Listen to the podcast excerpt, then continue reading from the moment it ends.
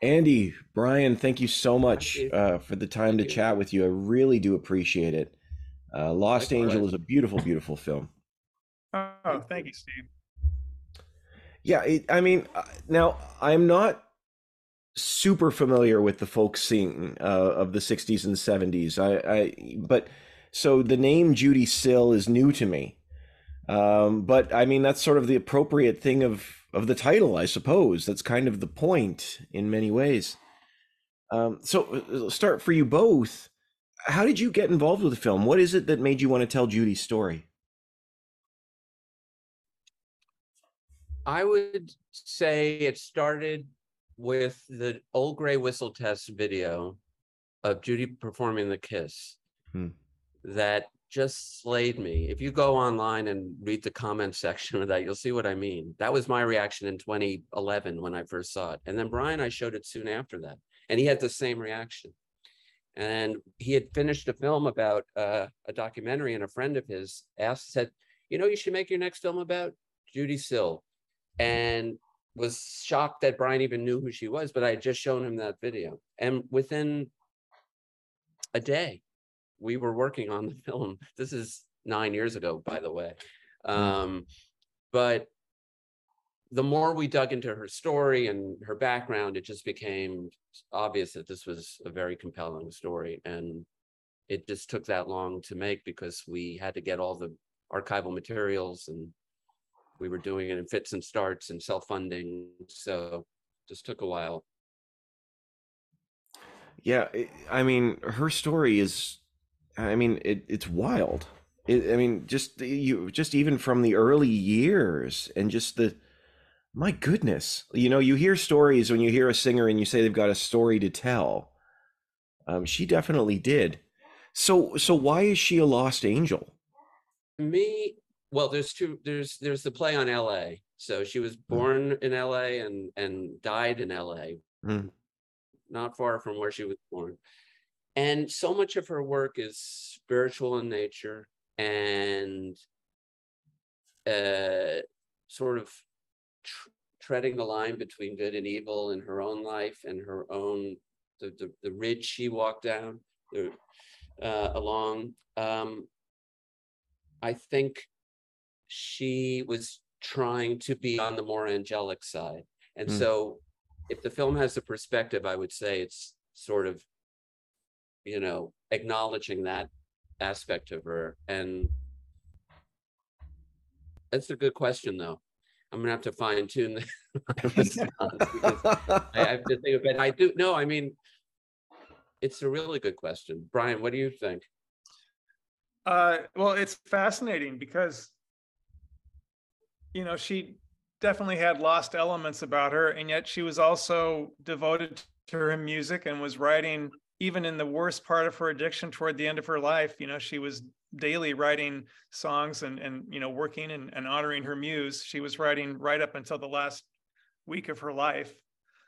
Um, and you know, she's a fascinating case because we, we kind of have to come to to some kind of answer about certain things about life you know I, are I we doing our best you know how do we how do we honor the gifts we're given you know and, and she forces us to answer those questions and you know the deeper we got into her life we felt like even with all the pain all of that that she comes out as a kind of deeply inspiring if flawed figure you know that we can all derive strength from who is very upfront about her flaws and whose battles were largely spiritual. I'm trying to expand a little on the angel thing, but I think she, if you read her journals, it was a real struggle. It was a religious struggle for her. She was searching all, she was a Buddhist at one point. She was that, that considering Islam, you know, she was looking, Rosicrucianism, she was absolutely looking for a spiritual uh, guide, so, uh, something spiritually to guide her because of her struggles. and she So was that's looking what angel means, I Yeah. think. and she was looking for that in her music as well i mean her the goal you know she writes it in her journal achieve the union you know i mean these were songs that have a deep Yeah. a deep mission to them without ever being pedantic or boring you know it's an incredible achievement, I think. Yes. Yeah, eh, she she's fascinating. I mean, and you hear the you know throughout the film, you hear these different com- from her journals, uh, different conversations, um, and and you're. I love that you're talking about this this tension because there really is this spiritual quest going on within her work, and and yet it keeps coming up. I. I, I, I don't know if you guys can answer this because I mean, how can you answer a question like this? But the the conversations about spirituality and sexuality keep coming up throughout this film and uh, I, just i just wondered what your perspectives were on that in in in her and coming at what you've what you've discovered in her Well, you know, Judee was drawn to music as a three year old when she went to her father Bud's bar in Oakland and tried to harmonize with herself, as she put it, on the piano. Mhm. And, you know, there were people, as she said, fighting and puking all around her.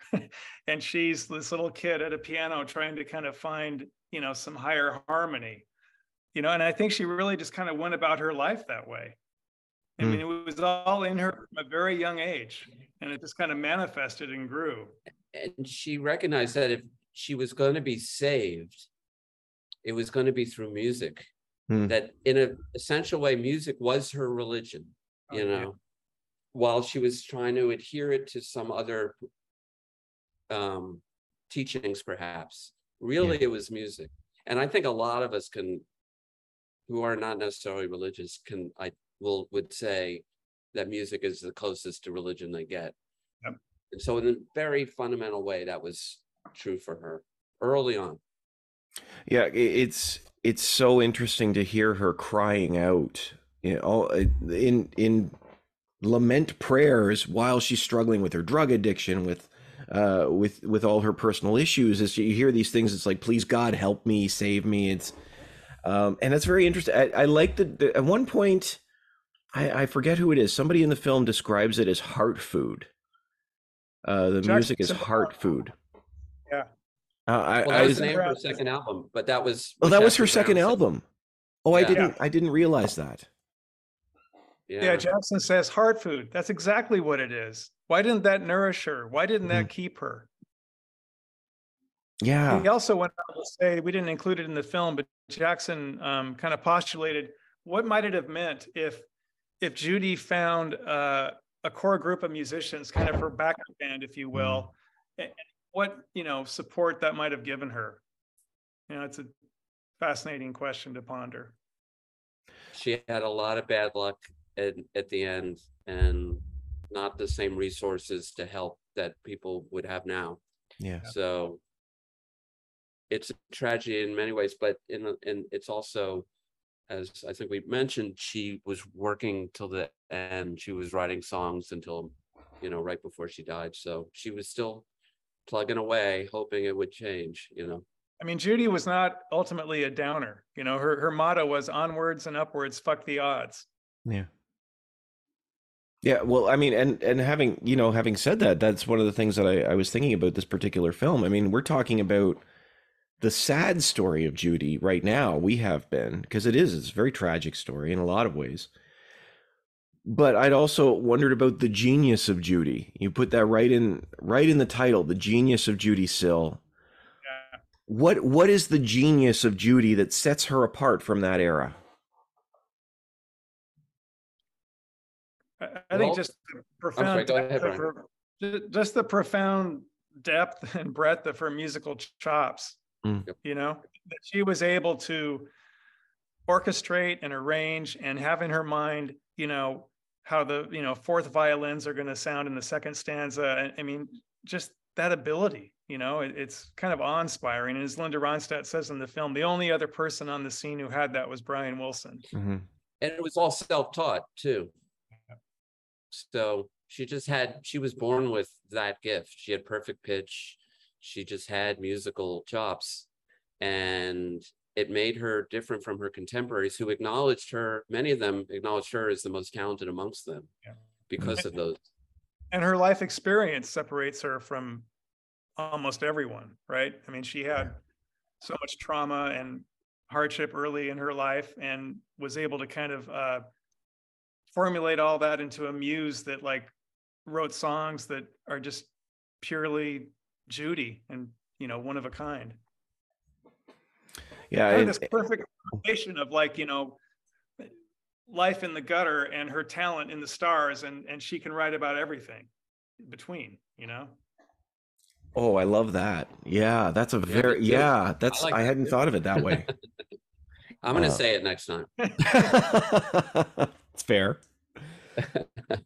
Uh, because because this is this is who she seems to have been is this woman who was struggling to get by every day but had this incredible uh, desire and connection for something deeper and more One hundred percent. That's exactly right. That's how I see it. Yeah. And that's inspiring. As tragic as it is, that's actually pretty inspiring. To me, it is because she was fighting. She just had a bad drug addiction, Mhm. you know, that was playing with fire. But she was just not giving up. Hmm. It was listed as suicide because that's what they listed drug overdoses as in those days, but I don't think it was. I think she knew it could happen probably, but you know, was not trying to die. Yeah And Steve, let's remember that she she lived in a time when the phrase recovery wasn't even in popular culture. right You know, it was truly was a different time. You know, yeah that that is absolutely right we're looking at the it was the transition from the 60s to the 70s uh Yeah. was it the late 60s was it yeah it was yeah, she died in 79, but, She died but in yes, 79. soon after that it became Betty Ford and you know that whole that was after. Yeah. know. I mean, well, Betty Ford might have been in the 70s, but it was just wasn't the same. No. It wasn't the same set of options. no certainly not with the support systems and the way we view mental health issues now is you know a thousand percent different in in 360 and Yeah. 360 again um Yeah. you know eh, just talking about her music uh a minute here and i don't again i realize this is a tough question to answer because this isn't this isn't both of you but the second album i think it was the second album the one that didn't take off we the, the film deals a lot with that and it talks about david geffen and it talks about the some of the controversies there but one of the comments that I, that is made that I thought was really really interesting was uh, if I get it here, the audience loves what the audience loves. So we have this young woman who is made who is you know she her name's on a billboard. She sits outside and watches watches her name on a billboard, which is a whole other area of conversation, but but um, has achieved this fame and then just the the second album doesn't resonate. I I was wondering if you had any insight as to why you think that happened. Was it purely the stuff behind the scenes, in your opinion, or or was it that she was saying something that the others were that the fans were not saying anymore? I that's a really good question. I would say less behind the scenes, more resonating, didn't Hmm. resonate with the time. Yeah. It's like And Linda I think that was Ronstadt. very painful to her, very painful. She's arguably more well known now than she ever was in her lifetime. She It's like died, Linda- there was no obit. Yeah. I'm sorry, Brian, go ahead. Well, it's just like Linda Ronstadt says in the film. Uh, th- there's nobody out to get her. She just didn't write something that would have resonate resonated in that culture at that particular time, and it's a shame, you know. And and it it is a shame. Uh, but you know, I really think that uh, there needs to be space for films like ours that are kind of a corrective Mm. to any like mistake that pop culture may have made, you know, decades ago. You know, because like we we we are, you know, it's not like uh you know, po- popular taste can be, uh, you know, it's it's not foolproof. Mistakes are made, and people need to be rediscovered. She deserves it for Yeah. sure. I mean, as a fan, I'm saying that, not not as the maker of this, co-maker of this film. Well, absolutely. This it, it's it's sad in some ways that so long after her death, that it, it almost you you gentlemen are the, have the chance to tell her story. It's like like Yeah. now a lot of it's in her own words, absolutely. But I mean, it's like oh my goodness, you know this this is a story that that disappeared. Um, just as we we start to wrap up, I'm just wondering from your perspective, what do you hope audiences take away from the film?